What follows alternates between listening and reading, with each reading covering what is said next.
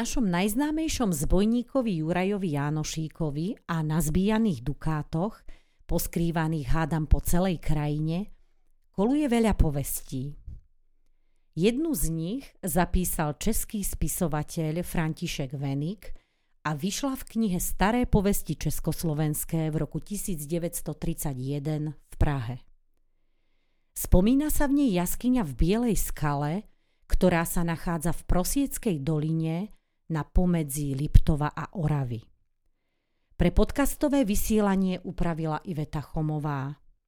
Od mikrofónu zdravia a príjemné počúvanie prajú Želmíra Rybková a Ján Lakota.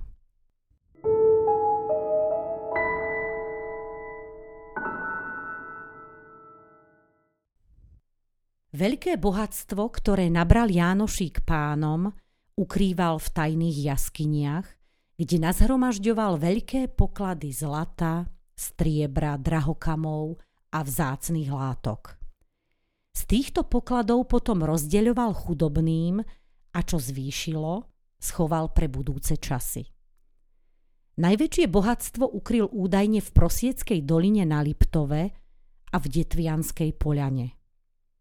Presné miesta poznal len Jánošík a jeho hôrni chlapci. Svoje tajomstvo nevyzradili nikomu, ani keď ich mučili, ani pod samotnou šibenicou. A keď Jánošíka a jeho družinu popravili, nik nevedel, kde sú poklady ukryté a dodnes ich veru nik ani nenašiel. Niekde sa hovorí, že stráži tieto poklady Jánošíkov duch, inde že čierny pes alebo úctihodný starý muž.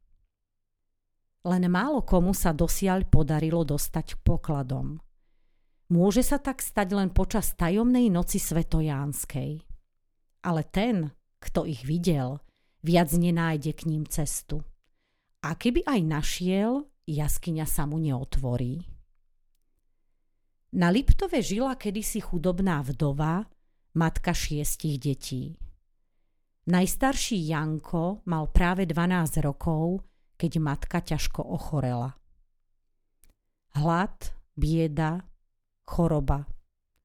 Súveru zlí hostia. Úbohé deti, úbohá matka.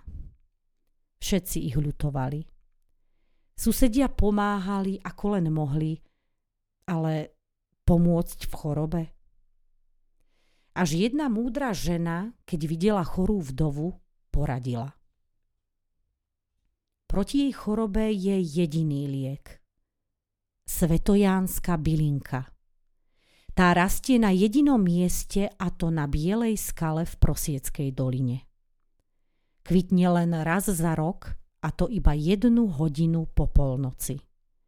Ak má prejaviť svoju liečivú silu, práve vtedy ju treba otrhnúť. Cesta na bielu skalu je nebezpečná cez deň, nie to ešte v noci, a tak sa nenašiel nik, kto by zázračnú bylinu priniesol. Malý Janko videl, ako matka chradne a súrodenci trpia hladom. Sám sa vydal na svetojánsku noc na bielu skalu. Bola to zlá cesta. Nevidel na krok, cestička na piať široká, po stranách strmé zrázy. Stačil jediný chybný krok a bolo by popútnikovi. Ale Janko sa šťastlivo vyšpohal na vrchol skaly. Bosen vožky mal do krvi zodraté, keď si vysilený sadol, aby si odpočinul. Zrazu sa otvorila skala a z nej vyšľahla oslnivá žiara. Zo skaly vystúpil starý muž. Janko sa preľakol. Starček sa mu láskavo prihovoril.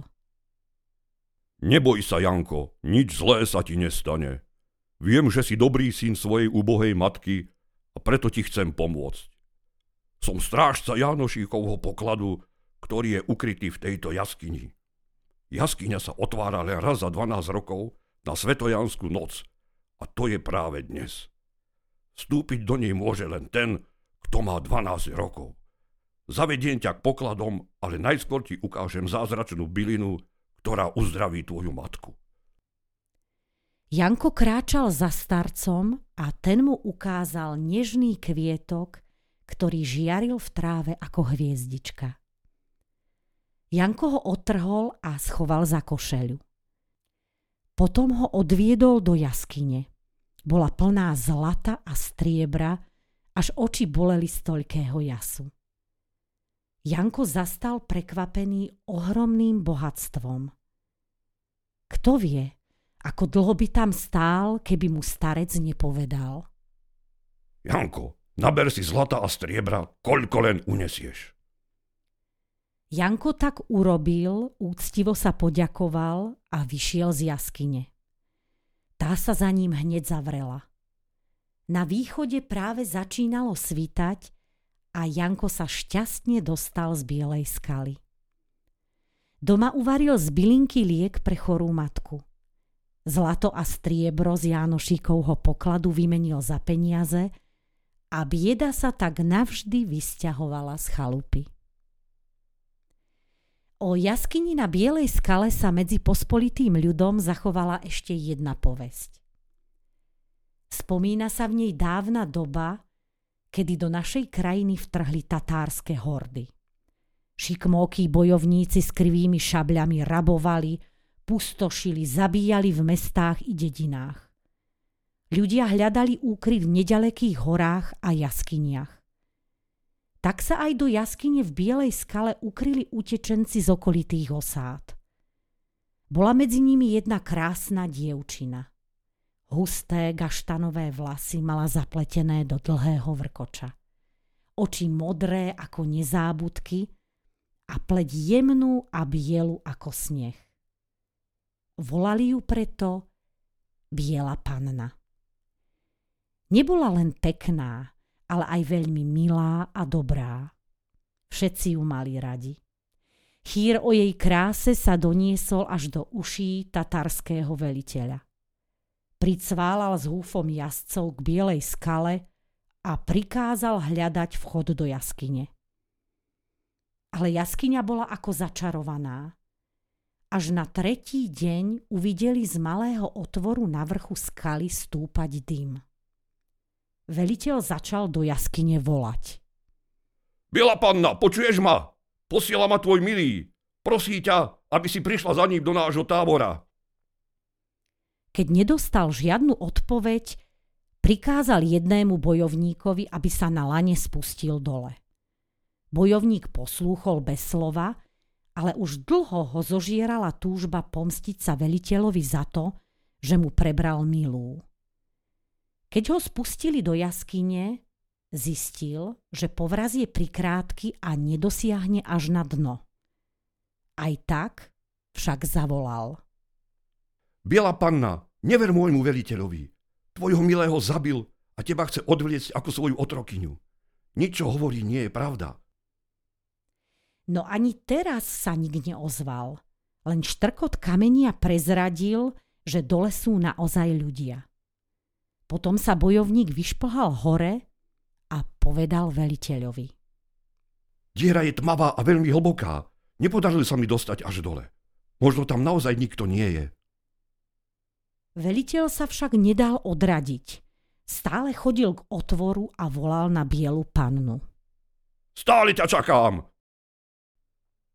Na trinácty deň mu odpovedal čísi hlas. Darmo voláš bielu pannu, je mŕtva. Radšej sa pobrala za svojim milým, ako by mala žiť s jeho vrahom. Keď to počul, načisto sa pomiatol. Niektorí hovorili, že sa dolámal na strmých skalných útesoch, iní, že sa premenil na barana a dodnes stráži jaskyňu. Dnes už nik nevie, ako to bolo naozaj.